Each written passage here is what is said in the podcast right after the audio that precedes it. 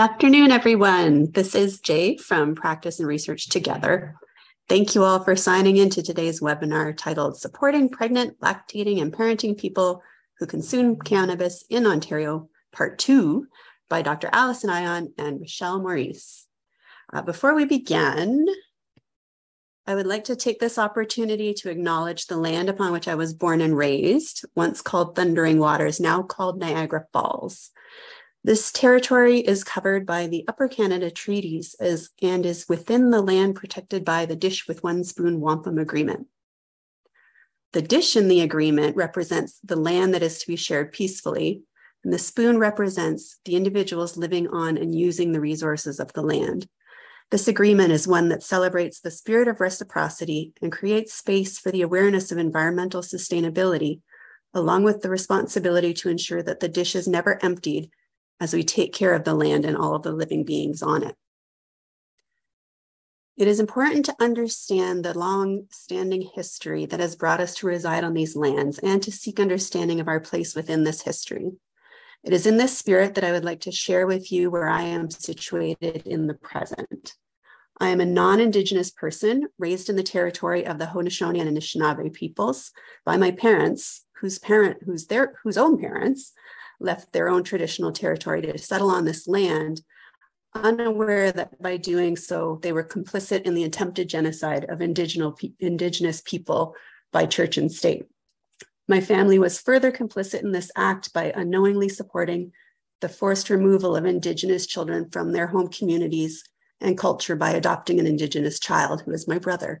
When my parents inquired about keeping my brother attached to his culture back in the 70s, they were told by the Children's Aid Society not to pursue any connection as it would only confuse him. I'm now the mother of an Indigenous daughter and grandmother and auntie to many young ones belonging to the Nisga'a Nation. It is through this lens that I now witness how intergenerational trauma and the residential school system have impacted the Indigenous community and my family, and also how important the reclamation of traditional ways of knowing and being are be it through language, ceremony, food sovereignty, or land back. I choose to acknowledge that colonialism is an ongoing affair. We must build upon our awareness of our present participation within it, as well as actively participate in the decolonization of our mindsets and dismantling the systems within our government and communities that continue to repress into Indian Act, enacting the recommendations from the Truth and Reconciliation Commission and supporting the development of basic infrastructure in Indigenous communities. I encourage every non Indigenous person to take some time today to reflect on the privileges afforded to you by colonialism and consider what action can be taken at home, work, and in your own community to support reconciliation. Thank you for hearing me. As usual with our presentations, the PowerPoint slides will have been sent out to everyone registered for the webinar. They will also be uploaded to the PART Canada website after the presentation today. Throughout the webinar, please type any questions or comments into the chat box at the bottom of your screen. PART staff will type answers to any logistical questions throughout, and we will leave time at the end for the presentation for the presenters to answer any questions. After the webinar, any remaining questions can be sent to us at our email, the admin at partcanada.org. Uh, we'll do our best to answer those questions or pass them on to the presenters if we can't answer them ourselves. Like all of our webinars, this presentation will be recorded and then archived on the PART website. To access the recordings on our website, you just need to visit Archived Webinars uh, under the Resources tab that is along the top of the page. There you will find the video recording of this webinar, also an audio only version, and as, and as well the practice points, which is the one page summary we write about the presentation, um, and also any special resources that our presenters ask us to share. We will always send out a short evaluation survey to all attendees after the webinar, along with the practice points please do take the time to fill it out. It's important to us to know what we're doing well and what we could be doing better. And lastly, please follow us on social media. We list all our new resources on Twitter uh, and Facebook, as well as post links to relevant community resources. Stay, stay tuned for our uh, soon to be launched Instagram account. I wanted to remind everyone that here at PART, we view research as part of the process of evidence informed practice. Evidence informed practice is defined by four key factors case context, child, youth, and family preferences, research evidence, and worker, supervisor, and organizational preferences. Uh, the research evidence piece is the part of the equation that we like to focus on here at PART and to help workers better understand what the research is saying about a specific issue and how and if you should use these findings in your decision making.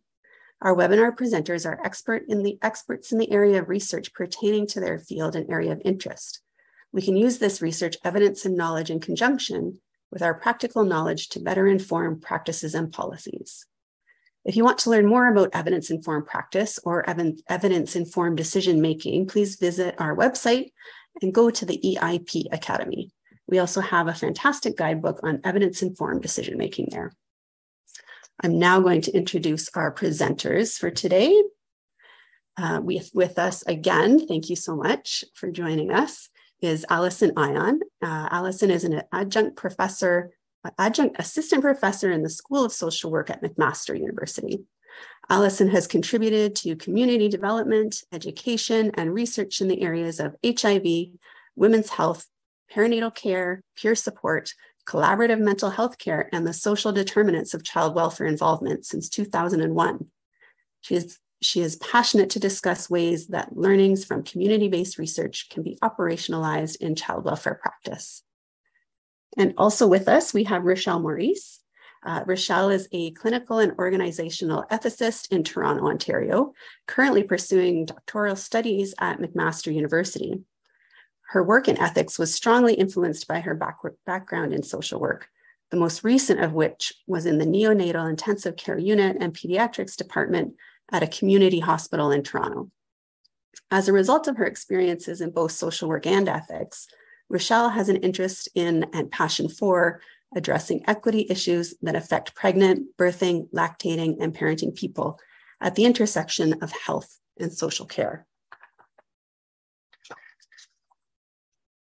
We are very excited to have both of you here with us today, and we're looking forward to this sequel to the excellent presentation um, that we shared with our, our partner, with our um, audience last week. Um, and on that note, I'm going to hand the screen over to you. Stop my sharing. There we go. Awesome. Thanks, Jay. No problem. Yeah, and I want to say um, soon this will say Rochelle Maurice, PhD candidate. Everybody send good vibes out into the Ooh. world as Rochelle is on the cusp of flying, uh, passing with flying color, colors for comprehensive exam. So it's very exciting. Amazing. Um, just want to give that shout out. We are so excited to be here today, and we know that there are some um, tech things. So we're kind of talking out into the, you know, the abyss of Zoom, um, and we're gonna so we're gonna tweak our approach a little bit. But we welcome for you any anybody that's tuning in kind of after the fact that you know please reach out to us with any sort of um, questions, comments, reflections. We really do you know want to kind of make make sure that there's that marriage between research knowledge and you know um, application to practice. So um, please see us as a resource going forward. So yeah so like jay said we are here to do um, the sequel part two of our talk about cannabis. And we definitely want to give a shout out and acknowledge funding from the mental health commission of canada um, that has really made this this webinar series possible we also want to thank Jules Konkovi, uh, who is an, a student in our MSW program and has been working with us as a research assistant, uh, who has been um, valuable and a, a, critical member of our team to collate um, and put together the information that we're sharing with you today. So we really appreciated Jay your your introduction, and um, Rochelle and I, you know, really also wanted to take a moment uh, to share with all of you how we are located in this work. Um, you know, really beyond our bios and share how we have come into this work through our academic, practice, personal, and political commitments. Um, we did share this last week as well, but we think it's really important to, you know, always um, ground ourselves in, in the work that we're doing. Um, so for myself, I do have a history of doing community-based research and practice that's really coming from a reproductive and rights-based approach. And so my work has really centered around the experiences of pregnant folks and parents who are living with HIV and who consume cannabis and other substances. And so I have also more recent uh, direct frontline child protection practice uh, through a Children's Aid Society in Southwestern Ontario, which has been part of my MSW credentialing. However, I do come into this work with a lot of personal experience as well, um, navigating the medical cannabis system and cannabis consumption for physical and mental health, both for myself and also for my partner um, who passed away um, in because of his ongoing substance use and mental health challenges. And so I have actually witnessed firsthand how cannabis is considered and responded to in mainstream healthcare contexts. And so I'm bringing that lens and experience um, to the discussion today like Jay offered as part of the land acknowledgement, we also think it's important to connect our discussion to our commitments to decolonization, land back, land reclamation, and Indigenous sovereignty, and recognizing how we're implicated in colonization. And so, for myself as a settler, um, you know, I too am part of the system that maintains colonial values and ideals um, in systems like child welfare. For myself, I live and work on the traditional territories of the Haudenosaunee and Mississauga nations, and also within the, the lands protected by the Dish with One Spoon Wampum. And like Jay shared, you know, this is really about peaceably sharing and caring the resources around the Great Lakes and how we are in relation with each other and with the land. Um, and thinking about you know um, our relationships and commitments and responsibility um, to ourselves and to decolonization and how those values are really kind of woven into our practice and approaches as social workers. So I'm going to hand it over to Rochelle, who's also going to introduce herself and take you through um, the next few slides. Thanks so much, Allison.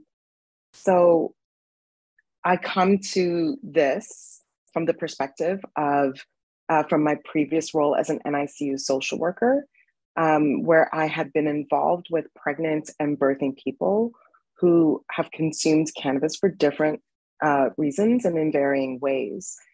And so when I did that transition into a clinical ethics role, I started to think a lot more about how we conceptualize risk and harm, especially in this context. And I'm echoing what Allison and Jay have mentioned about the land. I come to this land um, as someone who's not born here, and I acknowledged my gratitude for the land, my responsibility, and my commitment to the stewardship um, and land reclamation.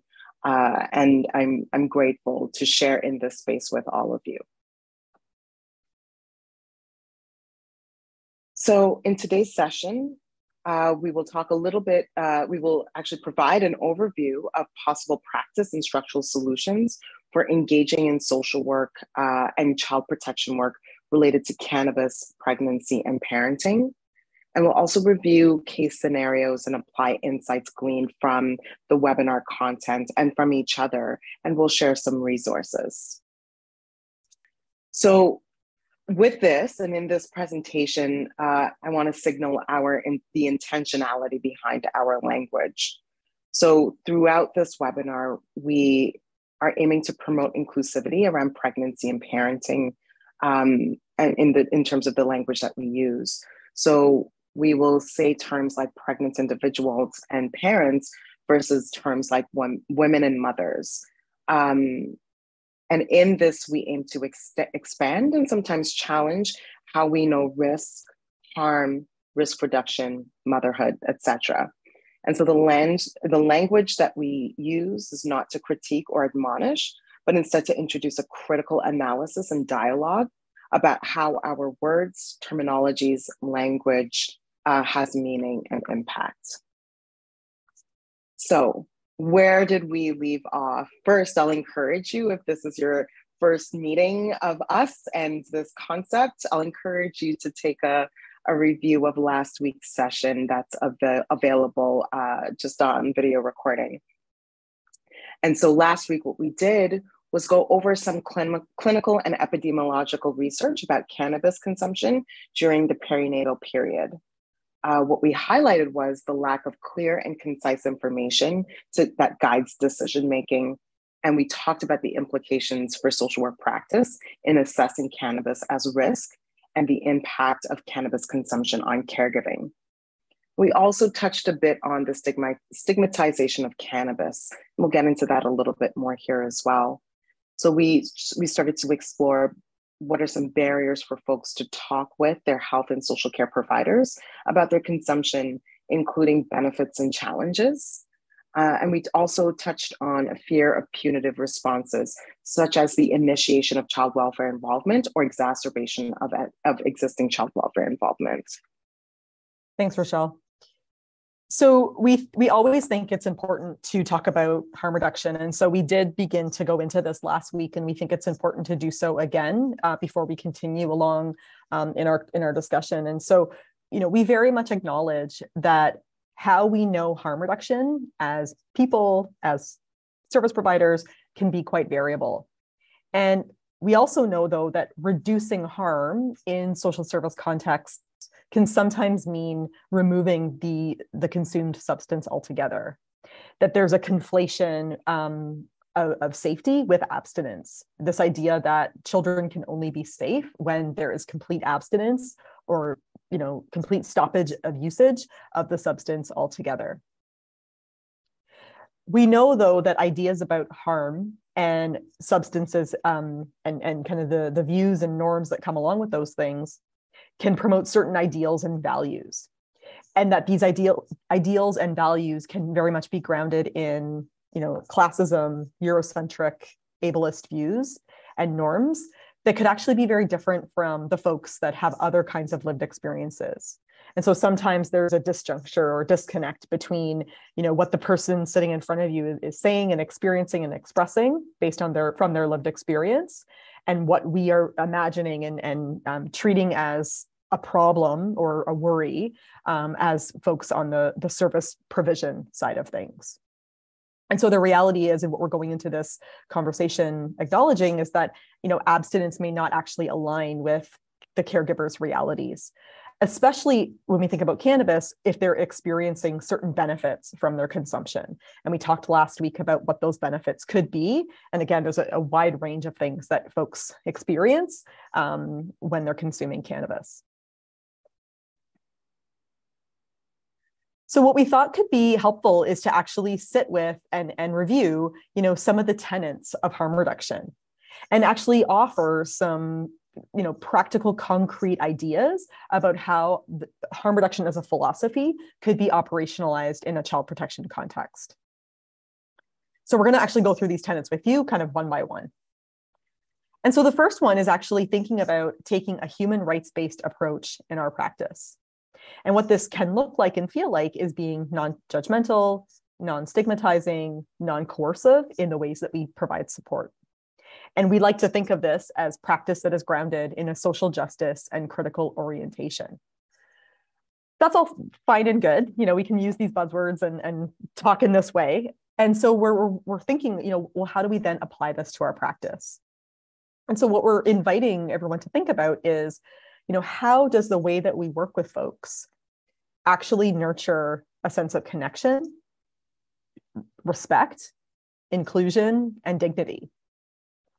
How are we actually going about our work in ways that recognizes and actually upholds the autonomy and agency of the caregiver and the wider family? We like to also think about transparency. You know are the notes that we're taking would you actually show them to the clients that you're working with? The, the correspondence and the ways that um, you know workers kind of talk with each other about a family. Would it would the would the person on the receiving end of service if they were sitting in the room how would they feel if they were hearing the things that were being said about them there's this really wonderful article and i'm happy to share it um, if folks are interested um, and it's this idea of practicing from a love ethic and it's really interesting when we think about love and boundaries and professional boundaries but you know, love as kind of a quality is often marginalized in professional social work codes of ethics. This is something that occurs internationally. And yet, if we think about more of an eman- emancipatory imperative of social work, feminists like Bell Hooks promote love as actually a political process to transform systems of injustice. And so Hooks is actually promoting this idea of the love ethic, which is a model of more relationship oriented practice that is about dialogue, nonviolence, interconnectedness, reflexivity, sharing of power, and solidarity. And so, you know, we really invite you to think about this idea of how love can be part of your practice. And the article actually does go into some practice suggestions for a love based social work um, approach. And I'm happy to share that if, if folks are interested. The second tenet of harm reduction is meaningful engagement. And so, really, what that's about is supporting the leadership of people who use substances in policy and service development, implementation, and evaluation. Again, great, awesome. How do we actually do that? So, when we think about direct child protection work, so folks maybe working in investigation, in ongoing family services, what this could look like is actually thinking about how the safety assessment that's done, how the service plan that's developed, and other processes that are part of the standards that workers do are actually being collaboratively and transparently co constructed. So, absolutely, workers um, in consultation with their supervisors are going to arrive at a meeting with their best hopes, having reviewed the file, and, and kind of thinking about what it is that they're maybe going into in terms of how it's been um, you know coded through the spectrum eligibility eligibility spectrum or you know um, if it's been a handover from an investigation to an ongoing worker. However we also know it's it's imperative to integrate the strengths worries and intended actions of the family. And and that includes the caregivers that may be using cannabis um, and other substances. Another example that we um, you know like to think about is when it comes to um, access visits or even um, if a if a if there's like an, going to be the arrival of a, of a new a baby you know thinking about the caregiving situation and the possible kin arrangements that could be made for that family and so if a family brings forward ideas around who could be part of that kin care arrangement you know it's this idea of meaningfully engaging all possible players and exploring all of those possible caregiving scenarios even if and when something like cannabis and other substances might be present um, in that family. The next tenet is about prag- pragmatism about substance use. So the reality is, you know, substance use is a part of our world, and it might be something that is being dealt with, you know, in the moment um, in a family as we um, talked last week, you know, there's a lot to know about cannabis um, in terms of its effects on the body. And so we need to be rational and pragmatic about the fact that there is this very wide spectrum as to how cannabis can influence the body. And so this actually comes into play when we think about risk and kind of um, impact of that substance use on the caregiver, and then what that means for the child um, that's that they're looking after. And so some of these things actually relate to the actual potency of the cannabis. And so you're going to see a very big difference between something that has a very high THC level as compared to a strain of cannabis that has a very low THC or and high CBD um, ratio. Because the, the THC, like we talked about last week, is what actually causes more of those euphoric and sometimes narcotic um, and, and kind of psychedelic effects on the body. Same with how it's being consumed. Um, edible ways of consuming versus more combustible, vaping, smoking. But again, this is very individual. And so this is where you have to actually learn from the caregiver how they consume, what they consume, and the impact of that consumption on their body. They're going to know it more so than anyone else. And then again, putting it kind of in re- relative um, relative to other substances. So, for example, um, you know, people can overdose from things like fentanyl and other um, opiates versus something like cannabis, which has other effects on the body altogether. The other thing that we really wanted to be pragmatic about, about is the fact that the reality is that people's substance use behaviors and also the ways that they engage in health and social services is very much influenced by structural issues, racism, classism, um, and also kind of the norms and experiences that they have, how they've been socialized and conditioned. And so, if and how they consume depends on kind of what is happening around them, how they cope, you know, um, barriers that they might be experiencing. And this also means um, and relates to if and how they might engage with services like child protection, right? If they're avoidant, if they're cautious, there could be good reason for that because maybe they've had you know negative experiences in the past. Um, maybe they've experienced racism and and are fearful and cautious around around such things. So we think about application to practice, um, you know, this idea of adjudicating some, somebody's substance use as risky and unsafe. Ask yourself the question you know on based on what knowledge and what experience have i actually classified this substance and the impact of that substance um, as risky and as unsafe? Wh- where is that coming from for you what knowledge are you drawing upon to uh, arrive at that conclusion i've also been hearing lately this idea of um, child welfare thinking about doing risky things safely and so thinking a bit outside the box around um, if there is substance use, cannabis consumption present, you know, what can, how can that caregiver still be actively involved and, and um, take on a caregiving role? So for example, um, just because a parent has consumed cannabis prior to or even taking a break during an access visit, does that actually impact their um, ability to look after their child as part of that access visit? and then also just checking you know checking in with ourselves around substance use and how we view it. So we talked a lot about this last week. You know cannabis not as the, the substance not being inherently viewed as bad or deviant and just thinking about if and how we equate substance use with bad parenting so last one for me and then i'll hand it back to uh, rochelle the last tenant um, that I want to share with you is around really thinking and targeting risks and harm. And this both relates to kind of the micro individual reasons why somebody might be consuming a substance, consuming cannabis, and also kind of those macro or structural causes of substance use, which are things like um, trauma, you know, um, poverty, these systemic um, structural issues.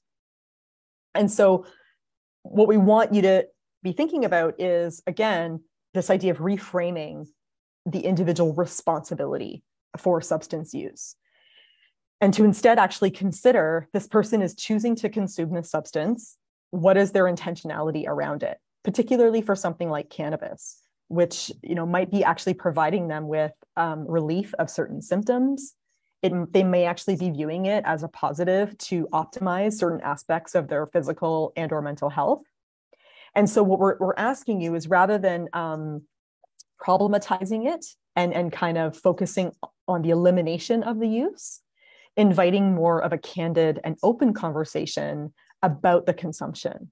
What are the reasons behind it? What is the intention in consuming it? What are the caregivers' worries or challenges around the consumption? Actually, invite that kind of a conversation. Because then together, you can be thinking about a safety plan related to that substance use if the impact of that substance use is um, considered to be um, a potential harm to that child. The other thing around targeting risks and harms is more of a macro issue. And so, you know, for those of you that are in supervisory, managerial, leadership roles, you know, it's this idea of thinking about the role of child protection agencies to actually address structural inequities. And so we know that there's been a lot of challenges around funding prevention work and thinking about doing that upstream work of, of preventing families from even coming into you know the child welfare system but we also know that on ongoing workers can focus on admission prevention. Access programs can focus on admission prevention um, through kind of ongoing family support. And it's also about who are the who is the web of, of services that is kind of supporting this family both informal and, and, and formal. So you know extended family support networks but also more formal services that actually address these structural factors. So, thinking about addressing somebody's trauma, financial insecurity, housing instability, all of those things, child welfare can absolutely play a role in those things, which can then address maybe the reasons for um, their substance use. So, over to Rochelle. Thank you. So now we're looking at a person centered uh, approach and starting to think about what are the needs, preferences, and values of the caregiver who's consuming substances. And while there is no universal application of a protocol or child protection standard, the real the thing that we're really focusing on here is uh, the need to meet people where they're at. You know, social work 101.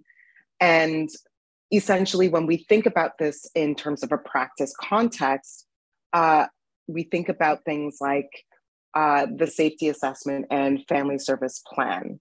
Are they individual? Are they individualized and to, and to what degree? Um, in what ways has the caregiver co-created the service plan? And when we're talking about co-creation, uh, it's moving beyond uh, a contracting type of discussion or negotiation and beyond expect, expect, expecting mandatory deliverables. We're moving on beyond that. And it really focuses on, it builds on some of the some of the other frameworks that Allison has talked about uh, just prior to this, and really starting to center the person, what their needs are, and how do we create uh, safety with respect to that. And you know, the crux of all of this is thinking about how do we share our, our power as child protection workers with families um, versus always having power over them. It's interesting because you know these roles can be taken up in that particular way, but uh, sort of pushing back against that notion of power and power over, and using a co-creation model to really to really shift how how we think about power or how power is is deployed in this context. And then finally there's lived experience uh, acknowledging lived experience as valuable um, and valuable knowledge so in this context we give attention and power to the stories experiences and perspectives that caregivers share and view them actually as empirical evidence. It forces us to think about how we think about truth and what counts as truth to us in these roles, and acknowledging that truth, as, as it is framed, informs and guides our decision making as social workers. So, if we destabilize this notion of what we now consider empirical evidence and what we count as truth, to really center the stories and experiences and perspectives of the caregivers, then that tackles truth and how we and, and how we think about truth as a, as a concept. So materially, what does this mean? It, you start to ask yourself the question, do you believe the caregiver? And interrogate that answer. Why or why not? It asks you to think about what strategies, approaches, and work uh, have the caregiver used before. And it encourages sort of observing and acknowledging their substance use and engaging with services. Like these, these are the things that we're looking for.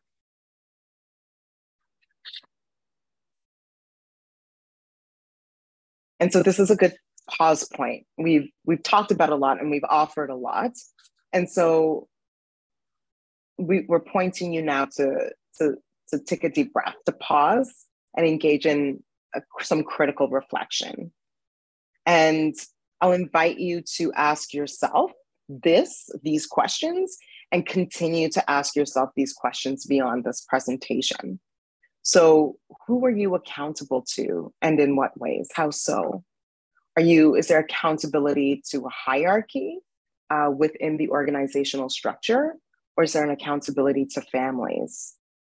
is there accountabilities to other people or other structures or other things that haven't been captured here and in what ways and acknowledging that it doesn't have to be an accountability to one particular thing. It can be an accountability to hierarchy, to families, to other things, um, with varying degrees and pushing and pulling, uh, and in, in, in varying uh, settings and, and reasons. I'll also invite you to think about how might our practice standards, our practices, our standards and policies cause harm for people who use substances. So thinking about harm reduction is not is about minimizing the negative health and social impacts associated with substance use, but also the harms caused by specific policies, laws, services, and institutional practices. And then finally, how does our practice, uh, how does our practices reflect and embody the values and principles of social justice? So take take some time to think about that now and going forward, um, and welcome your questions and responses uh, via email uh, after you view this presentation. So now let's anchor this a little bit and and into you know this this discussion about the intersection of cannabis and child welfare you know there's we can all acknowledge that cannabis eh, may not be a harm-free substance in all situations. But what is the harm? And when i ask you that question i ask you to also think about how do your organizations approach harm or harm reduction related to cannabis? And how does that frame your thinking how you resonate with what is the harm in this particular context what is the impact of that harm on the caregiver and or child or children? And can the harm be definitively known or identified to justify an intervention? So we talked a little bit last time about sur- uh, surveillance and stigmatization. And i want to bring it back here again as well. So surveillance leads to many women needing to protect themselves from cannabis stigma uh, it results in avoidance, minimizations, and omissions from friends, family, and service providers to detract from their, their cannabis use and avoid loss of personal power. So, one of the studies that we looked at when uh, examining this issue described uh, described a scenario where a woman talked about being um, pregnant and feeling forced to satisfy the expectations of the social and medical community by abstaining from substances. And so the researcher, Teresa Kozak, points out that this reflects the little power that women retain during pregnancy under the threat of ongoing surveillance from child welfare agencies if they continue their use of cannabis. But again, we encourage you to think about what are the reasons behind cannabis consumption? What are the intentions, experienced benefits, the potential worries from the standpoint of the person consuming, uh, and which acknowledges that uh, the societies have their own particular view of um, what these may be, but we're here once again centering centering the caregiver. And so this, you know, there's a dialogic and relational approach to practice without assumptions and views about cannabis influencing our decisions and actions. And so a responsible user paradigm also needs to be considered in the context of strengths-based practice with families, where it's acknowledged how parents are managing possible cannabis related risks by consuming when their child are, or their children are not home or are asleep and are keeping cannabis pro- products out of reach. Um, and considering cannabis consumption from this standpoint creates space to critically reflect upon and reimagine the risk paradigm altogether. And so we're going to chat a little bit about a case scenario. It will be open ended, but we'll encourage you to think about this um, and reflect on all of the things that we have talked about, all of the ways in which you have known risk and harm and have practiced and within those paradigms up until this point uh, as we reflect on this, this case scenario. So uh, there is a pregnant person who is in their third pregnancy and they report nausea uh, in the form of morning sickness uh, medication that was prescribed to navigate that and to mitigate that doesn't seem to be working. And it's and reports it not working at all as we know that happens for many people. So that pregnant person reports uh, that they smoke some cannabis in the morning and it helps to alleviate their symptoms. And while do- it doesn't interfere with their capacity to look after their two older children and the ages of those children are two and seven. So you can imagine developmentally uh, where that puts them uh, in terms of school interactions needs and dependencies on the caregiver. So i'll invite you to think about this scenario and how we've talked about risk and harm and harm reduction from this perspective. What are the strengths? You know what's working well in this case with this pregnant person? What are the worries and what are the actionable next steps for both the worker and the caregiver? What are some things that that can be put in place? What are what are some things to think about? What are some questions that you may have for that caregiver? And we invite you to think about that, those kinds of things I know that people are going to be tuning in after the fact. I know we have a couple of um, participants. So, you know, our participants, please, please jump into the chat.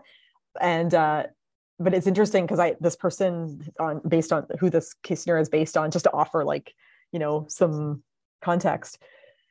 If she, if she relied on the medication or kind of just tried to get through the nausea, she was literally, you know, in bed or in front of a toilet completely incapacitated from that nausea. Whereas if she, you know, was like, if I just get up and I um, smoke a bit of bud, like a first thing in the morning, then it actually like completely got rid of the nausea. And it meant that she could get up, dress, feed, look after, you know, the two year old, get the seven year old off to school. And it, it, it was a complete game changer for her. And so like I really see this um, her kind of looking at her menu of options. Um, she and she had she was already somebody that consumed cannabis previous to the, this pregnancy, particularly, so she had experience with it, but but not actually in relationship to nausea. Like it was something she's like, you know what, I'm gonna I'm gonna see how this goes. And um, but she was so familiar with with the plant and familiar with kind of the effects on the body that she um, you know figured it would be something that could help her. So I just think it's, you know, um, her seeing the fact that she, you know, she wants to be up and ready to go for her her kids, you know, um, feed herself too. Like that was the other thing too. She couldn't keep any food down. She was she had no appetite, so she was also thinking about um her pregnancy and and the baby and so like she's like i'm trying to balance all of these things and so for me you know this is this this seems to be working given all that i have going on right now so I, I really saw that as a strength. To just maybe put in so other people can know, we have a comment in the chat that says, uh, strengths are she has increased her parenting capacity quite a bit and could be the best for all of her children. Very self aware of what she and her children need. Yeah. Thanks for that it's interesting too around the actionable next steps. Like i think we wanted to you know for for those of us that are working in kind of a, a direct practice context you know think about okay um, if we were working with this parent um, you know what what questions might, might we have? And if we do have worries like how are we then working with that parent around you know mitigating any worries that there might be? And so it could be creating um, like having that candid conversation that candid supportive conversation that we um, that we talked about and kind of um, seeing if she is if there's any other supports that she might need. Like if she's a, a single parent um, you know and, and if are there other folks that are around her again that could that she could lean on um, if if she does need that additional support? I don't know if rochelle if you had have any other reflections yourself. No i think everybody's caught them all. Thank you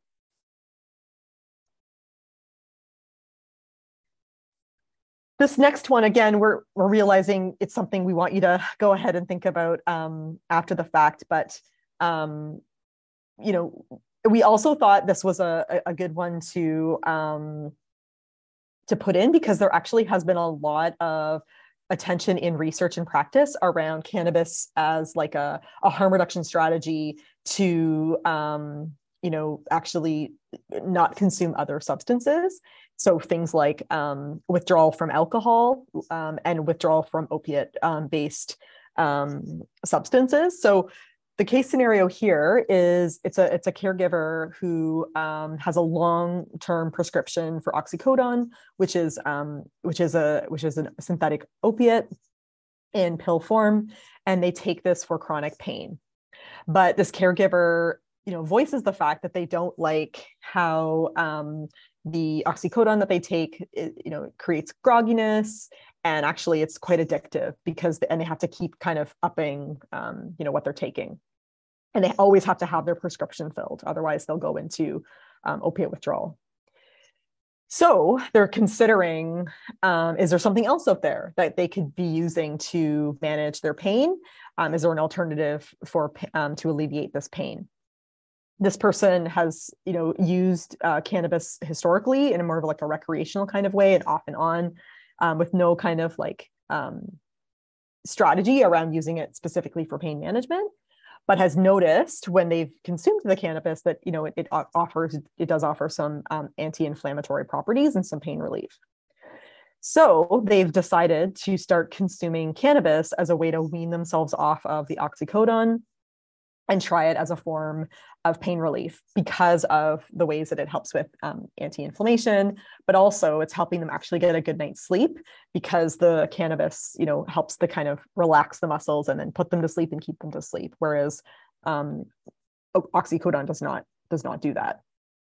And there are two children that live in um, the home with the caregiver ages 3 and 10 and so we thought this was a, more timely um, thing to consider because this is something that more and more people are kind of looking at, both in terms of clinical research and harm reduction practice in community organizations. And so, you know, here, what are the strengths? What is working well for this caregiver related to kind of their um, situation around their chronic pain? What might be the worries um, here uh, related to the fact that, um, you know, there's this kind of usage of oxycodone and then kind of transition period consumption of cannabis in an attempt to find some sort of alternative treatment. And then what might be um, some actionable next steps that you as the worker might take also that what you think the caregiver might want to consider or is, is considering um, in relationship to this scenario. So we invite if there's any in our small group for today if folks have um, ideas please pop them in the chat and then Rochelle, like I'm, I welcome you know your your reactions as well. So we do have a couple of um, comments in the chat, and so one of them says that in terms of what a worry might be is the safety issues in terms of where the cannabis is kept in the home, but also where the where's the oxycodone kept in the home? Like that's also a consideration. Is it kept um, in a space where the children couldn't necessarily access? And then this idea of talking about how deep of a sleep the person goes into. Is there another parent who can respond to children in the night if needed? Absolutely. And so, and that would be the same with the oxycodone because there is that narcotic effect that um, it doesn't necessarily help with sleep, but it absolutely has that narcotic effect. Um, so that those would be definitely things to, to think about. And then um, we also have a comment that it's a strength that they are actively and independently strategizing options. Absolutely and you know for us it's this is actually like harm reduction in action because it's thinking about um, this person has identified harms for themselves related to the oxycodone consumption even if it was prescribed. Like this isn't working for me. I want to find an alternative. And i have the agency and i have like the the knowledge to act and to, and you know the wherewithal to actually figure this out. Um, and so absolutely that's definitely um, a strength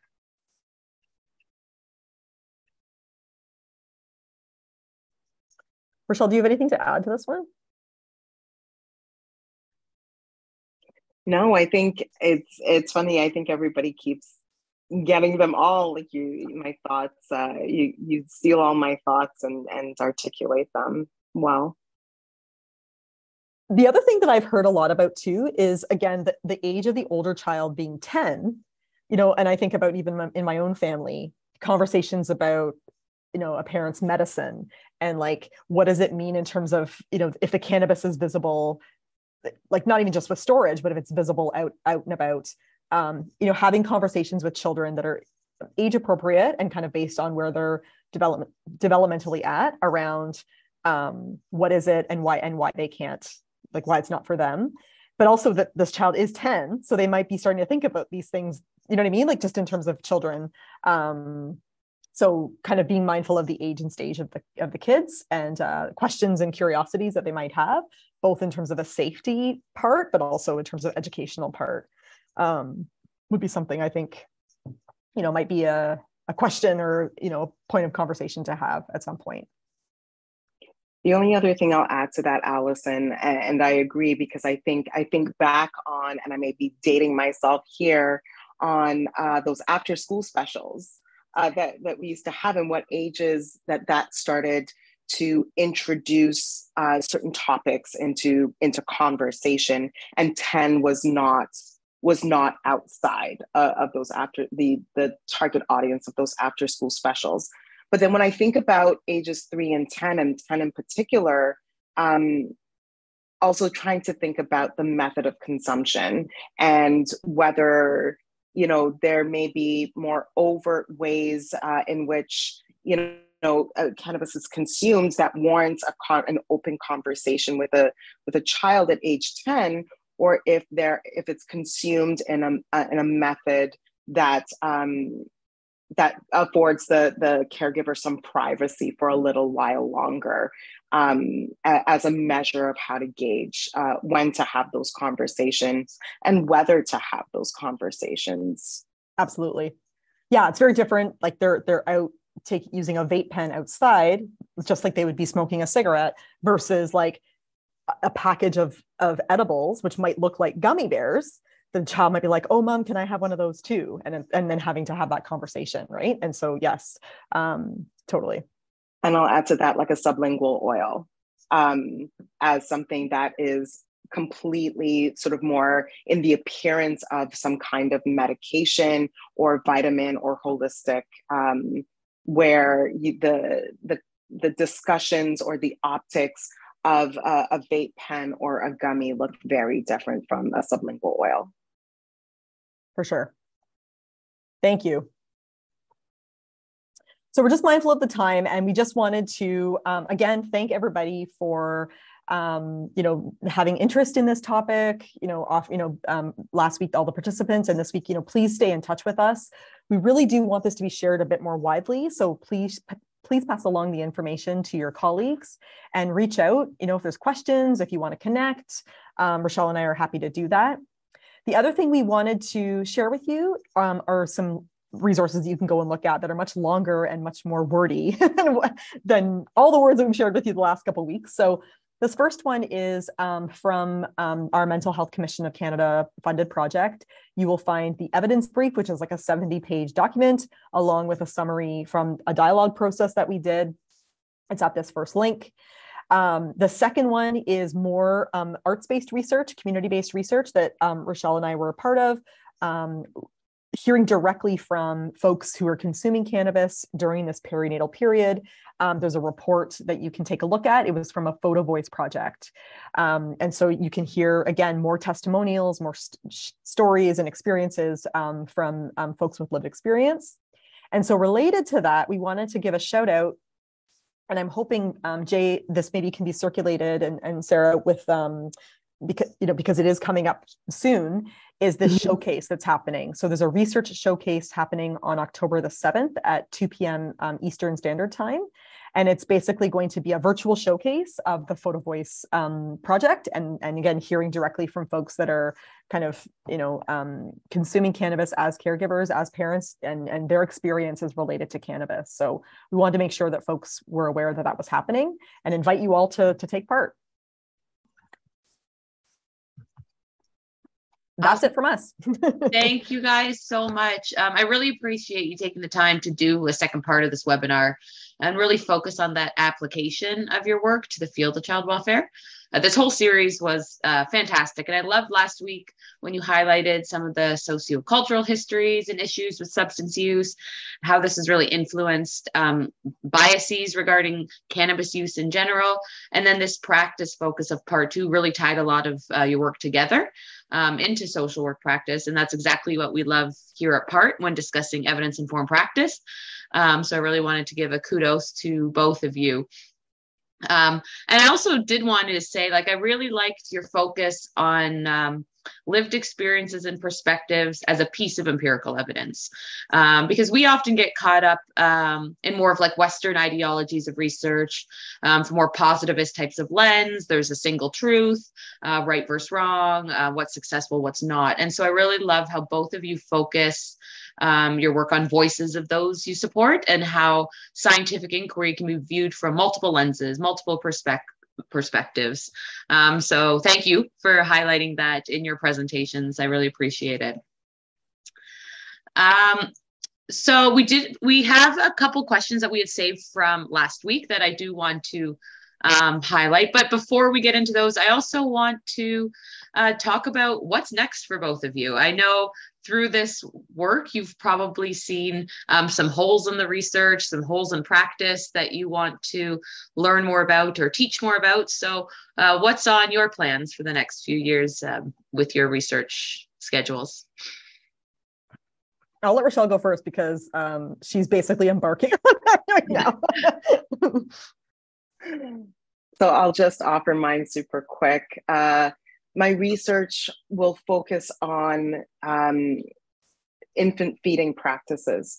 So, not only how healthcare workers come to make recommendations around infant feeding practices for um, parents who consume cannabis, but also what are the tensions that exist around being believed um, and and how that arises in conversations uh, about uh, about cannabis consumption um, and all of the other factors that come into play in discussions about uh, about concerns and risks uh, with with feeding uh, preterm infants and sick newborns mm-hmm. breast milk that's um, that's uh, from parents who have consumed cannabis. Mm-hmm. That's super interesting. That's great. I'm excited to see your research unfold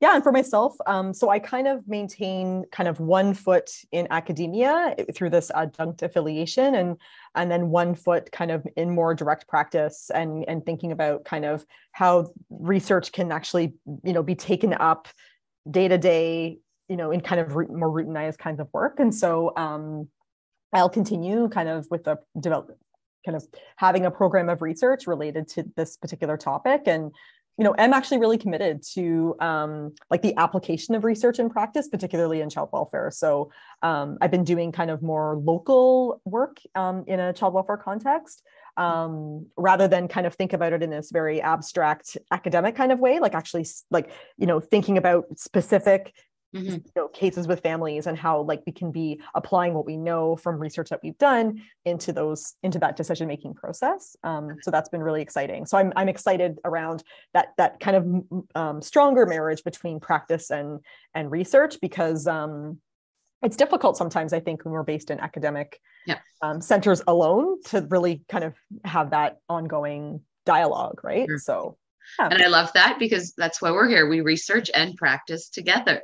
Yeah. Uh, so I'm looking forward to working with you in the future as you practice and research in the field. um, so, one of the questions that we had last week was around attention deficit and emotional regulation issues in children. And it was how do we know that this is due to cannabis use and not other factors like socioeconomic status or age of parent parent impacting these behaviors as all of these factors can be correlated to cannabis use. So that was a great question. Thank you very much. Yeah.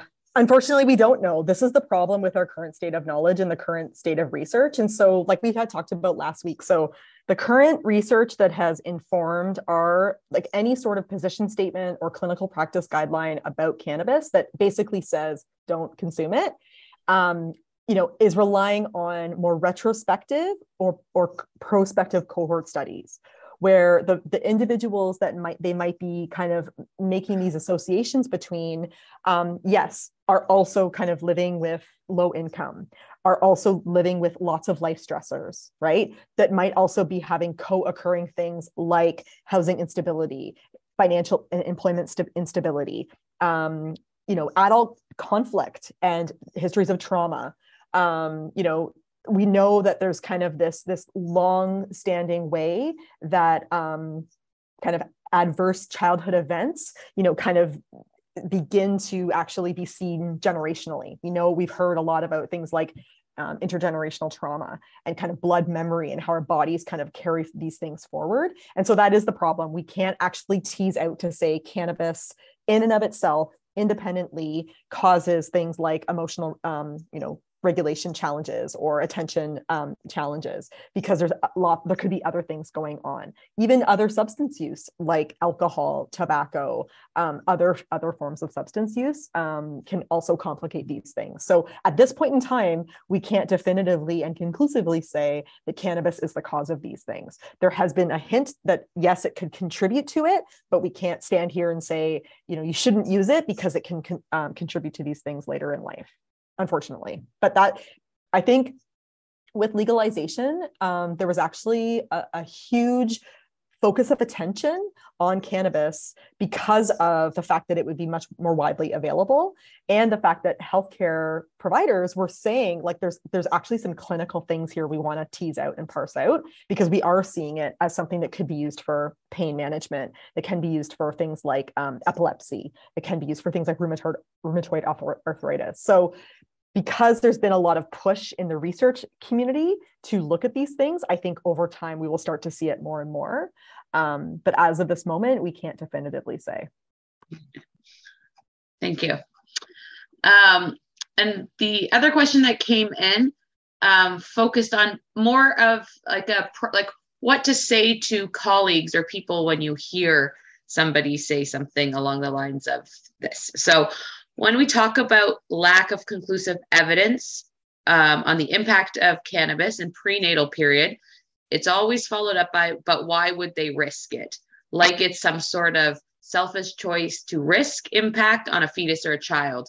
How can I challenge that when I hear that by colleagues and friends? Yeah and Rochelle, please jump in. Mm-hmm. I mean, this precautionary principle is always used in everything, right? Mm-hmm. It's like the abstinence, like focus on like why why risk it, right? So I think um first of all, that is that's a harmful statement. Like it's it's actually already introducing kind of a, har- a harmful um uh, relationship in Definitely. terms of like actually understanding where that person's coming from. And so I think, you know, I, I've I've been in actually situations like that where I'm like, we actually don't know the reasons why they consume. The other thing is that, um, and again, this is more based on um, like me, the folks that I've worked with, but like, you know, folks that are consuming cannabis or maybe even other substances, you know, may already be feeling a lot of concern, questions, they're not sure, um, guilt and shame about it themselves you know even in the research that we did through this wading through the through the weeds parents also don't have the conclusive knowledge. And so they're actually going on what they know about how cannabis um, you know works on their body you know what they know so far. And so when they're weighing kind of um, pros and cons and arriving at the decision okay i'm going to consume it in pre- pregnancy because it actually is doing all these really important things for me there also there is also some question for them too. So we can't assume that they're coming from this place of oh i don't care. Oh i'm just going to do it anyway. You know we, you know what i mean? We have to kind of go into it with this compassion and empathy to say like together we don't necessarily have this conclusive information. And so can we maybe invite a conversation to say like you know what it, what is the intention around it you know what what what benefits does it bring to you for you to decide yes consumption is my decision versus not consuming? Because it's again it's going to be very it's going to be variable depending on the person. Rochelle please please weigh in here too.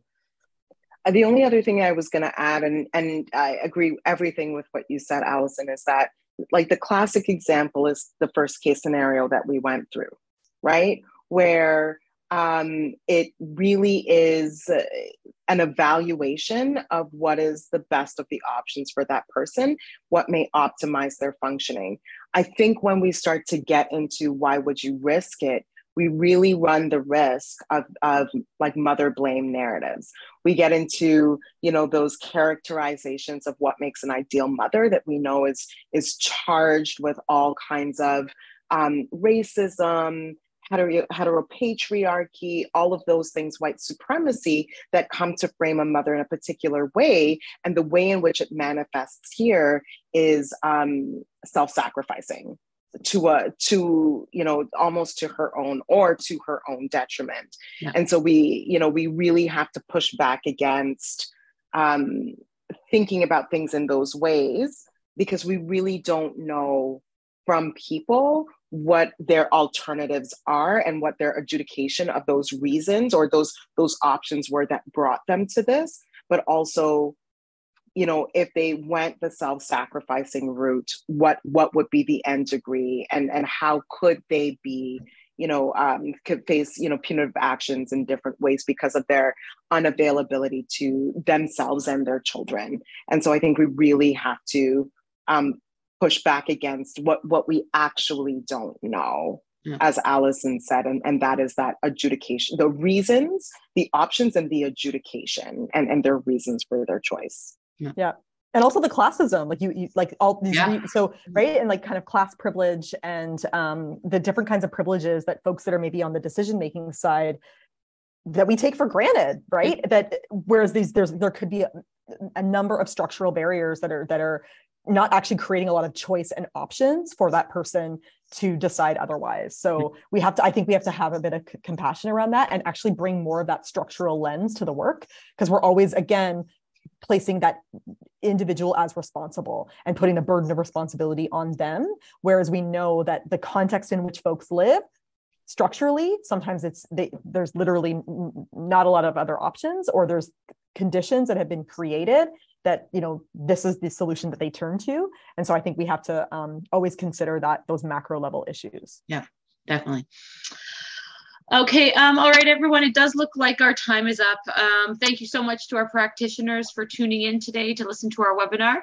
We truly appreciate your support and engagement to PART and your desire to be a lifelong learner. Um, we also want to thank our presenters for being here today.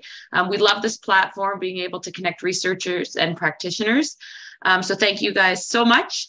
Um, for all of our audience, please watch your emails for information pertaining to our next webinar. And definitely check out our website for the supplementary resources that were mentioned in the presentation that will be posted on um, this webinar's um, page, along with the practice points and audio recording um, and the video copy as well. So thank you, everyone, and hope you all have a wonderful day. Thanks, everybody. Thanks, Rochelle. Thank Bye. you. Bye.